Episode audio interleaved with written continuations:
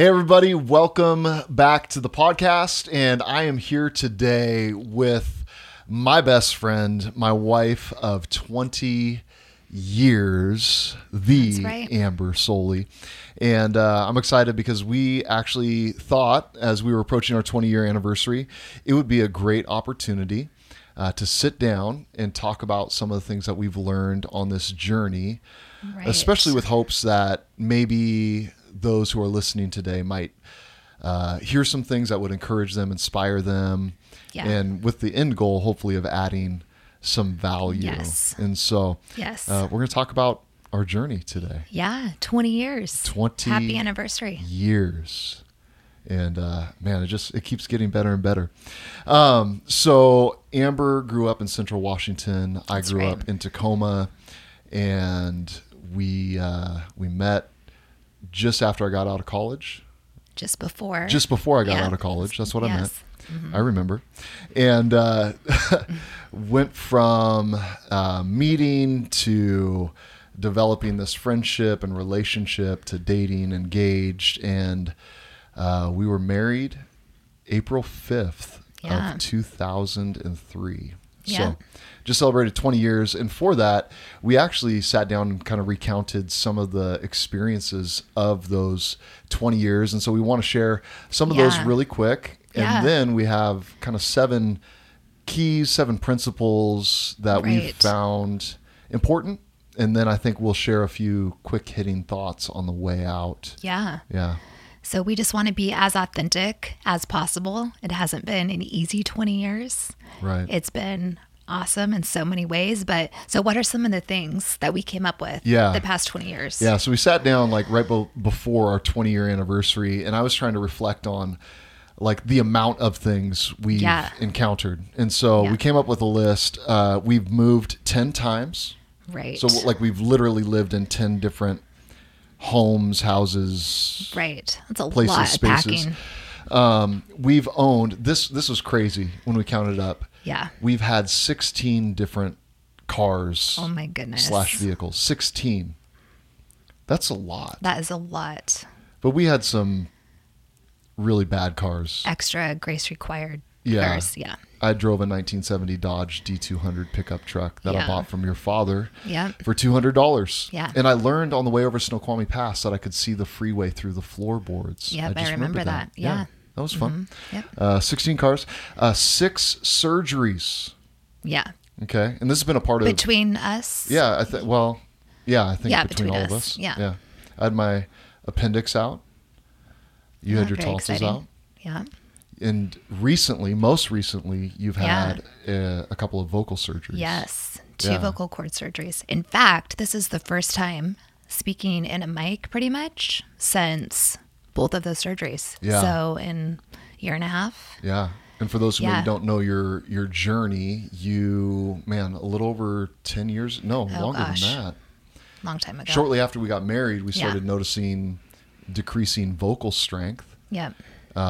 In your vocal cords. And so we went on this journey. You went to the ENT, you did scope scans, you did vocal therapy, you did all these things. Medication. And we came to find out that you had a condition called spasmodic dysphonia, a neurological condition. Yeah. And was treated for a while, but then that ultimately led to 2 surgeries in the last like year and a half now. Yeah. It's pretty cool to hear people come up to you and say, I can hear your voice. Right. Yeah. So making progress. Yeah. So 6 surgeries, 2 trips to the ER for stitches for neither of us. That's for one of our children who we won't name, but Justice has gone to the surgery center multiple times for stitches. 4 dogs. Right. 4 dogs. Yeah. And currently the 2 in our home are named Jack and Mia. Yeah. 3 foster kids. Yeah. Yeah. 3 biological kids. Yes. Yeah. And so that fostering has been a part of our journey. It has. Yeah. So at one point we were parenting 5 children at one time. Yeah. Yeah. And did we have 2 dogs or 1 dog at that point? I'm trying to remember. Oh, we had one dog. Yeah. Yeah. So that was a full car. That was a lot. Yeah, that was a lot, but amazing journey. countless vials of insulin and juice boxes for the low blood sugars. That's for me, by the way, being type 1 diabetic. 10 half marathons. Yeah. We were trying to count up the exact number, but I think between the two of us, at least. We're close to 10. Yeah. At least 10. Yeah. Okay. Road trips, ski trips. We love skiing as a family up in the mountains. Beach trips. Enough pounds of coffee to have started our own coffee roastery. True or false? Definitely yes. Definitely true. Yes. Big time coffee drinkers. The joy and the journey of serving the church in different cities for different seasons. So when we got married, spent time on staff at a great church, Eastridge Church, up in Issaquah, Washington, on the east side of Seattle. Yeah. Had the joy of serving as executive pastors at Stone Church, the very church we got married at. That's right. Yes. In Yakima, Washington. And then served as youth directors for the Northwest Ministry Network before making the journey back to Tacoma in 2015. Yeah. 8 years. Right. 8 years. Time flies. Crazy. Let's see here. What else? Countless I love yous, I'm sorries, and we are in this together. We'll talk a little bit more about that because I think that's important. Laughs and tears, highs and lows, and a lifetime of memories and moments that definitely make me say, as I was reflecting on 20 years and even today, I'm blessed and I'm thankful. And so, you know, like you said, and this actually leads right into the first of our 7 keys. You mentioned a key word for us, which is authenticity. Right. Why is that such a big deal to you? And why should that matter to maybe some couples who are listening today? Yeah. Without authenticity, nothing is valuable. Nothing is real. People can admire our strengths, but if we're not authentic and transparent about struggles and weaknesses, then where is the hope found in being a follower of Jesus? Yeah. Like, fake does nothing for us. So authenticity is key. Yeah. Yeah. And it's in those, I think, vulnerable moments of, I would call it appropriate authenticity, right? Because you don't want to be like a mess. Every now and then I'll see people just venting everything to the world on social media. And I'm like, okay, that's not authentic. That's oversharing. Yeah. But I think being the real you. Yeah. And I think also we've talked about this different times, fighting that temptation of just having like a quote unquote Instagram marriage, where it's like it's all about the cleverly cropped photo, or you know, just this picture perfect, and trying to bring people into the real life stuff. Yeah, because that's where all of us are living. We're all living in the midst of real life stuff. So we think that's one of the keys, right? Is definitely pushing towards authenticity. Yeah. Talk a little bit about this second key. You talked about the importance of having your identity in Christ. Yeah. What did you mean by that? Yeah. So I thought over the past 20 years, what is the one thing that has made this marriage sustainable? That's made it good. And I would say without a question, the fact that I have my identity in Christ. So before I'm your wife, before I'm a mom, before I'm a pastor's wife, before I'm on staff at a church, whatever it might be, I am a child of God. And so that's where my identity is. Yeah. It's where my strength comes from. And so I don't have to look to you for validation. I don't have to look to you for purpose or significance. Like, it's great when I get those things. I think love languages is important. Yeah. You try to give your spouse what they need. Yeah. But ultimately, my first identity is in Christ. Yours is in Christ. So I can trust you if you're having a bad day, maybe being a jerk. I know your identity is in Christ. Hardly ever happens. But I know the Holy Spirit is going to work on you, and the Holy Spirit's going to work on me. Yeah. And so without that initial identity, the past 20 years would have been way more difficult. Yeah. Yeah. No, well said. And you mentioned something there, the love languages. There's a book for those of you who maybe haven't read, the 5 love languages. Kind of important, I think, especially for those of you who are married, but also for those of you who have kids, because I think as our kids get older, we're observing more and more what their unique love language is, how they express it, how they feel loved. Yeah. And so the 5 are, I know you know, but let's see here. Words of affirmation, gifts, acts of service, quality time, and touch. Yeah. Physical touch. There you go. So those are the five. I'm actually slightly amazed that I remembered. Well done. Five. Well done. Yeah. You know, that idea, I remember we were talking with one of the couples that we met with during our pre-marriage counseling. And one of them made the point of why it's so important that your identity really is in Christ, that the two of you, if you are not complete in Christ and you're looking to the other person to provide what only Christ can provide, so that mm-hmm. sense of fulfillment, that sense of identity, that sense of significance, value, you are putting a pressure on your spouse that they actually cannot fulfill. To be your savior. Yet we have all of these, often in our relationships, we have these unmet expectations. And sometimes it's simply because we're not two whole people. Yeah.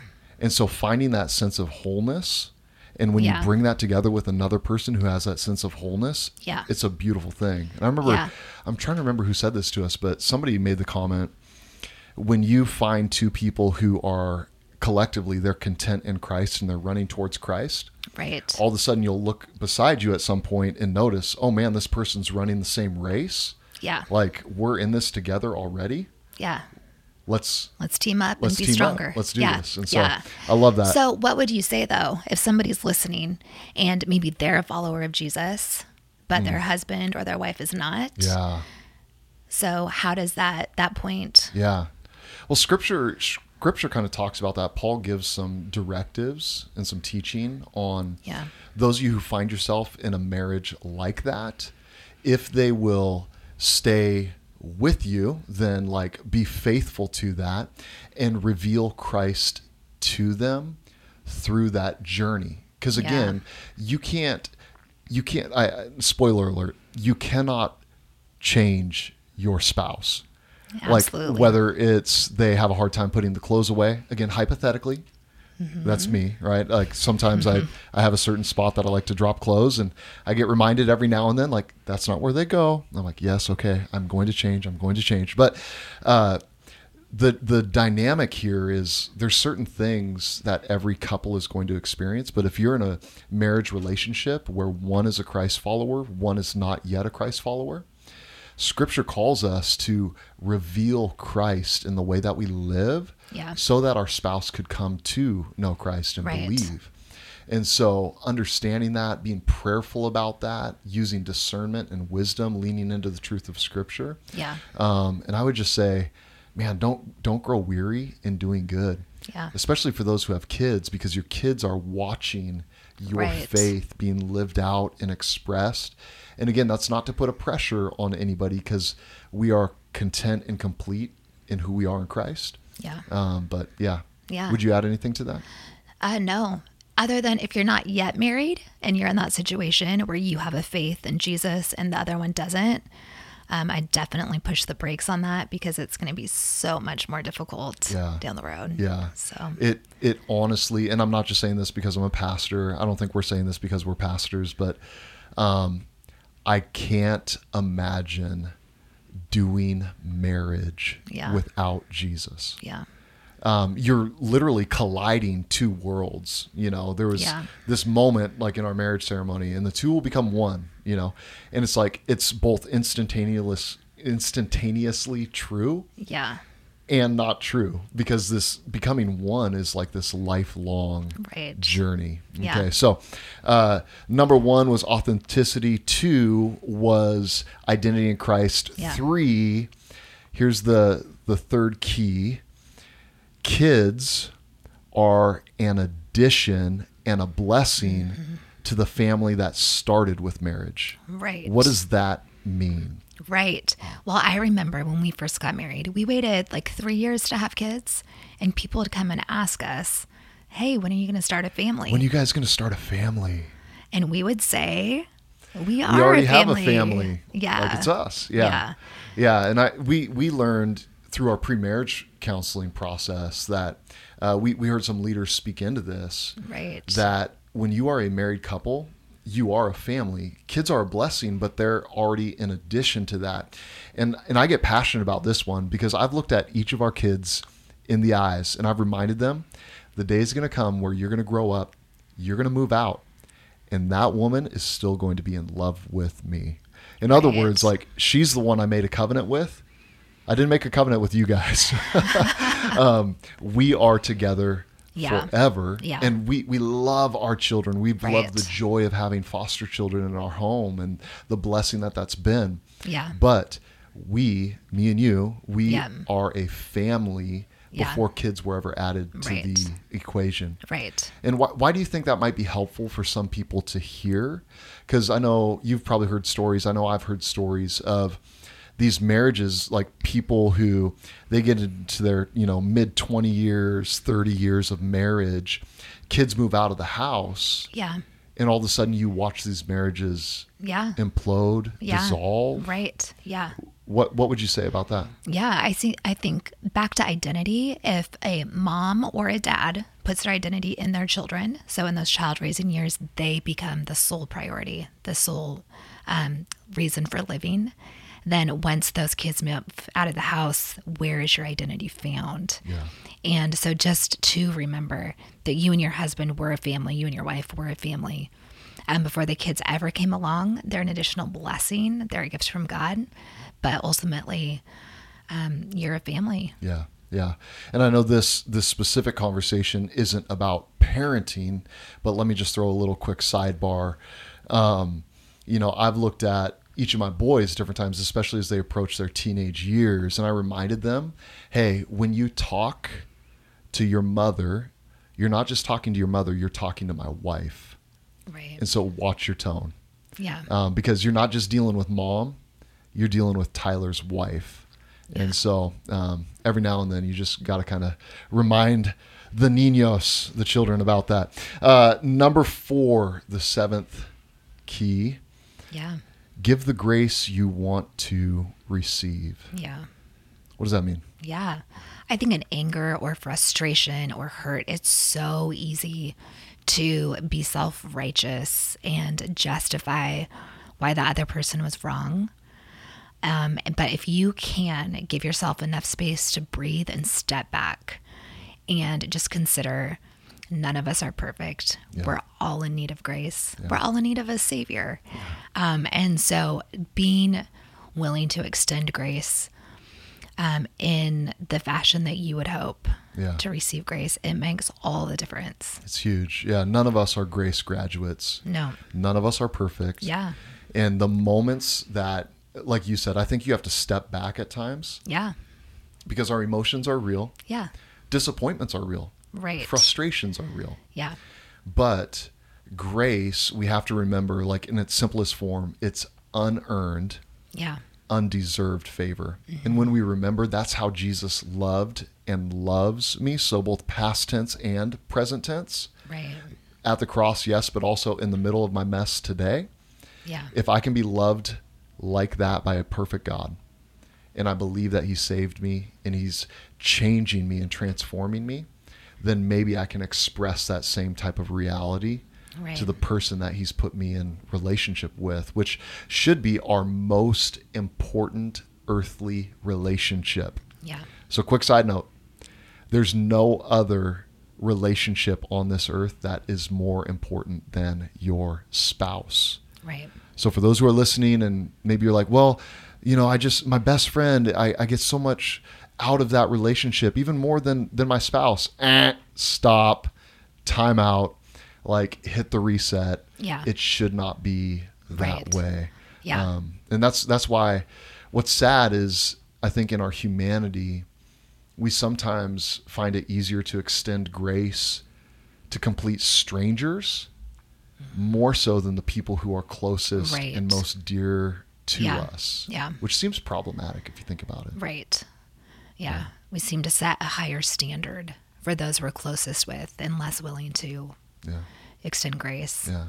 So it's a good thing to remember. Yeah. Do you think that's at times because we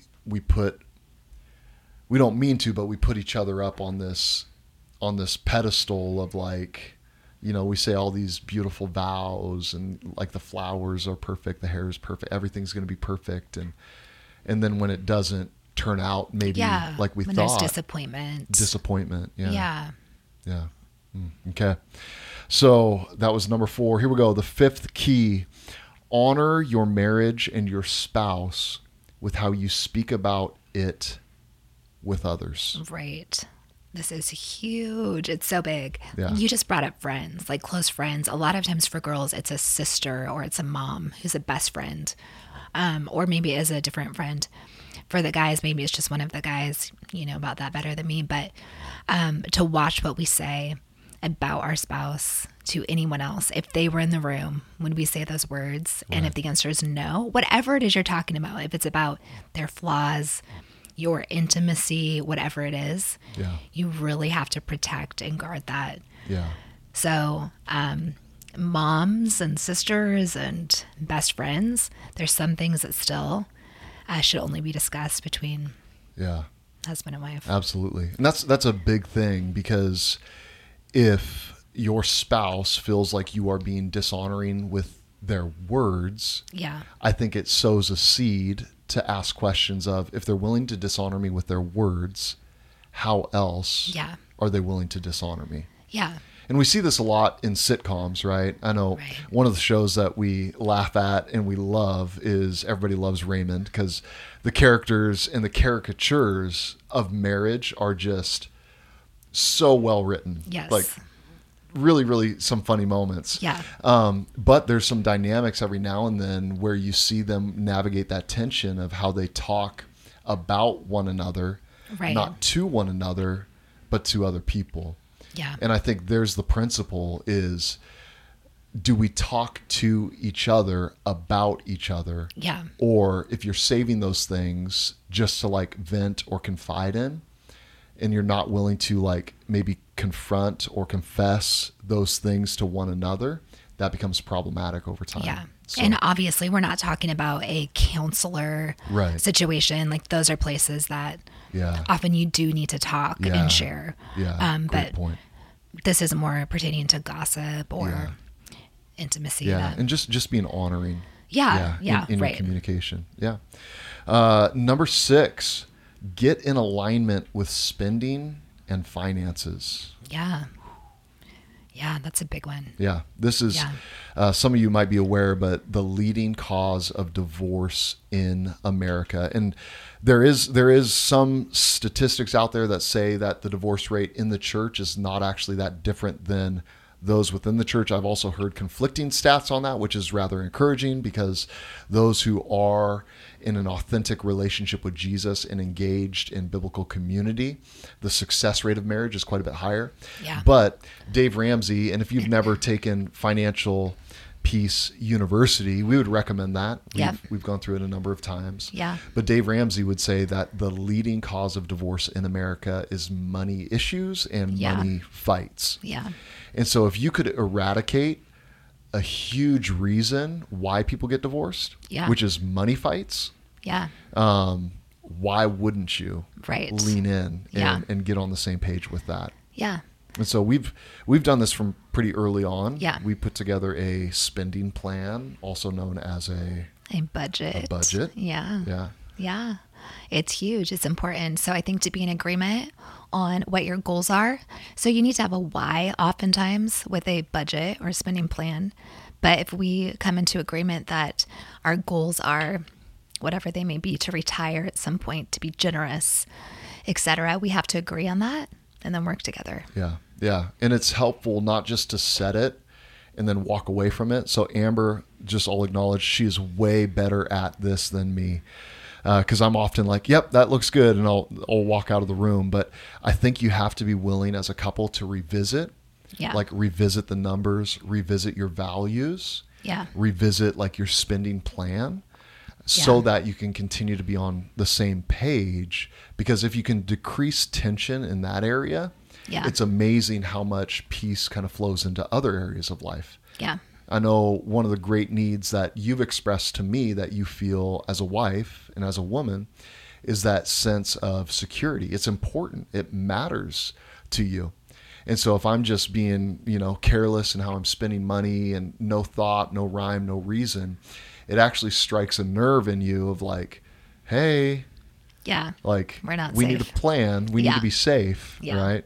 And so understanding, and Dave Ramsey talks about this principle, like usually in every marriage, like you're going to have one nerd and one free spirit. The nerd is the person who's like building the Excel spreadsheet. The free spirit's like, I just want to go spend money. And so we'll let the listeners try to figure out who is who. But if you need help, ask for help. So many churches have either Financial Peace or they have different financial classes. Okay. Key number 7. So I'm going to recap these really quick. Number 1 was authenticity. Number 2 is having a strong sense of your identity in Christ. Yep. Number 3, kids are an addition to the family that started in marriage. Number 4, give the grace you want to receive. 5, honor your marriage and your spouse with how you speak about your marriage with others. 6, get in alignment with spending and finances. 7, here we go. Laugh together and find things you enjoy to do together. Yes. What does that mean? So important. You know, every phase of life is different depending on your budget, your family structure, if you have kids, if you don't have kids. So sometimes that is just putting the kids to bed, taking a bath, and reading, right? It's like just making time to, it doesn't cost any money, but it's taking time to be together, to do something.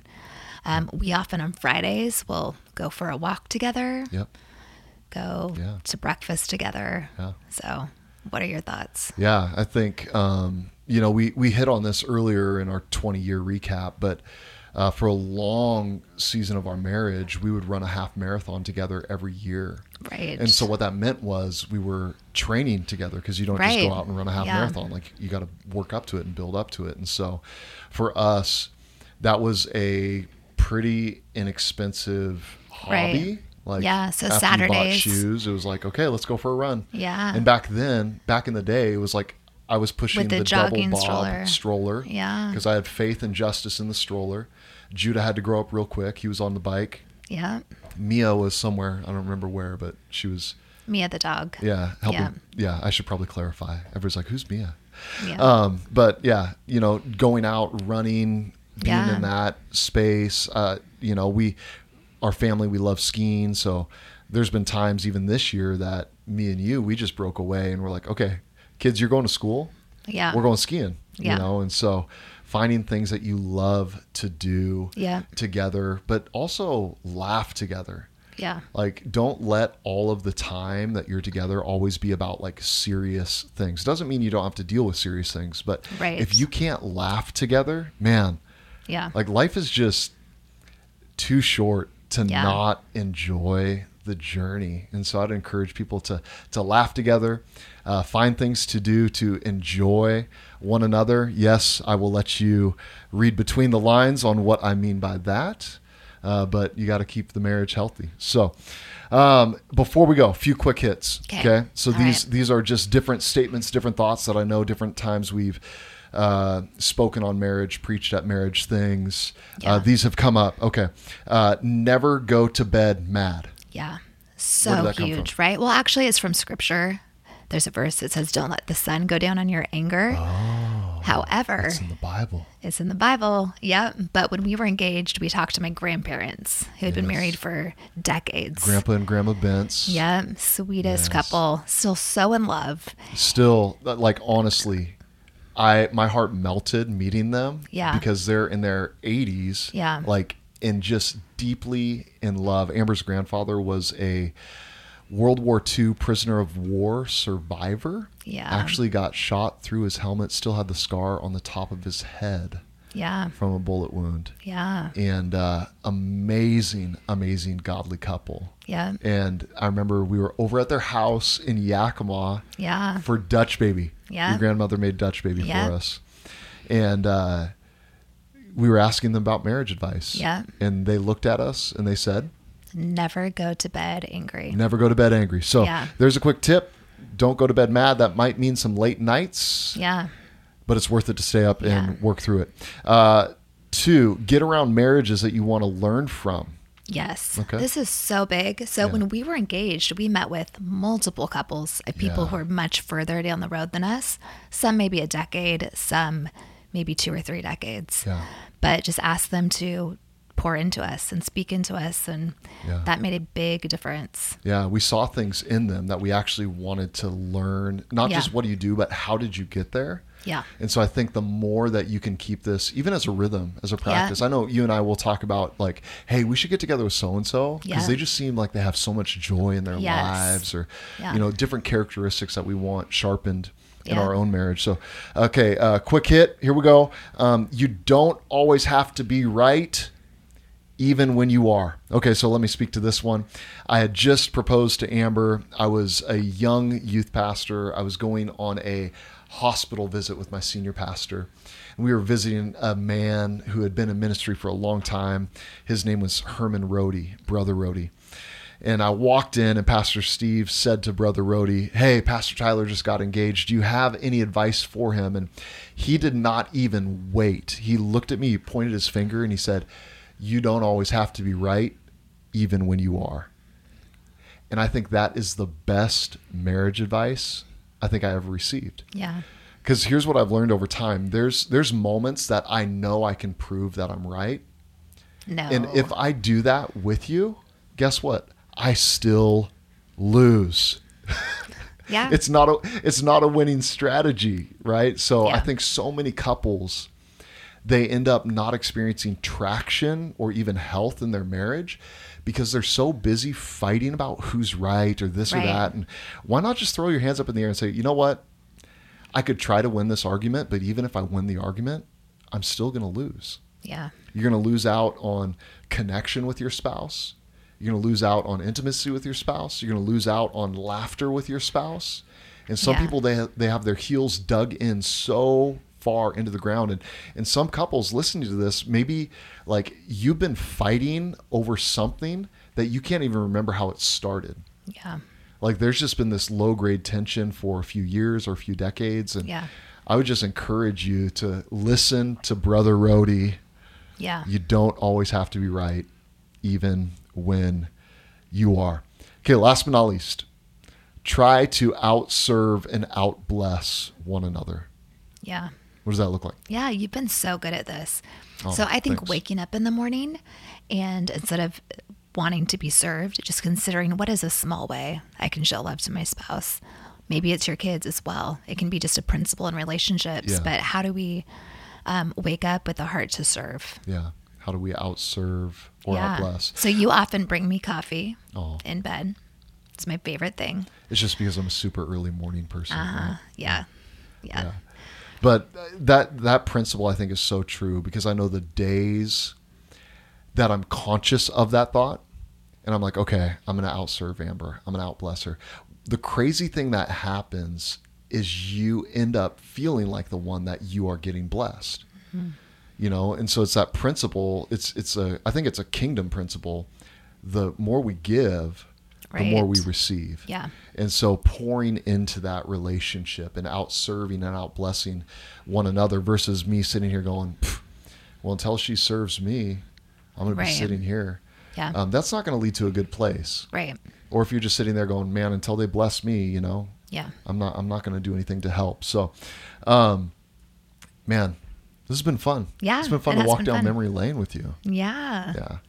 I really do appreciate you know, even as you opened with authenticity, like I look at our lives and all of these things, it's not like we have them perfect. Like we're still working on every single one of these areas. Yeah. It has to be. Marriage has to be a daily marriage, just like choice. Our faith. It's a lifelong journey. Yeah. Right. It's just like salvation. Salvation in a moment of God's grace, we are justified. Yeah.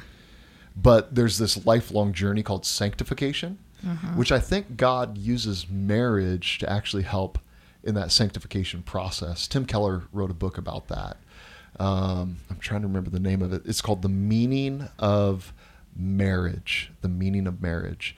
And he does a great job drawing that analogy out. And for those who are curious, I know over the years, both you and I have written blogs on marriage and marriage thoughts. And so for those who are listening and maybe you want to read a little bit more on some of the thoughts we've shared over the years, because I think the first thing we did like this was like on our 10-year anniversary. And we were like 10 thoughts on 10 years of marriage or something. And then I was looking through my blog the other day and it was like, oh, there's 14 and there's 15 and there's 18. And, but anyways, for those who are interested in checking those out, you can jump over to either my blog or Amber's blog, either tylersollie.com or your blog is liveabundantly.today. Liveabundantly.today. Or it's also ambersollie.com, which redirects to liveabundantly.today. Yes, but that's right. Hey, thanks so much for sharing your wisdom. Yeah, let's keep doing it. Yeah, I like this. So all right. Thanks for joining us today as we talked about 20 years of marriage. Hopefully you experience incredible blessing in your journey, not only with your spouse, but your journey with Jesus.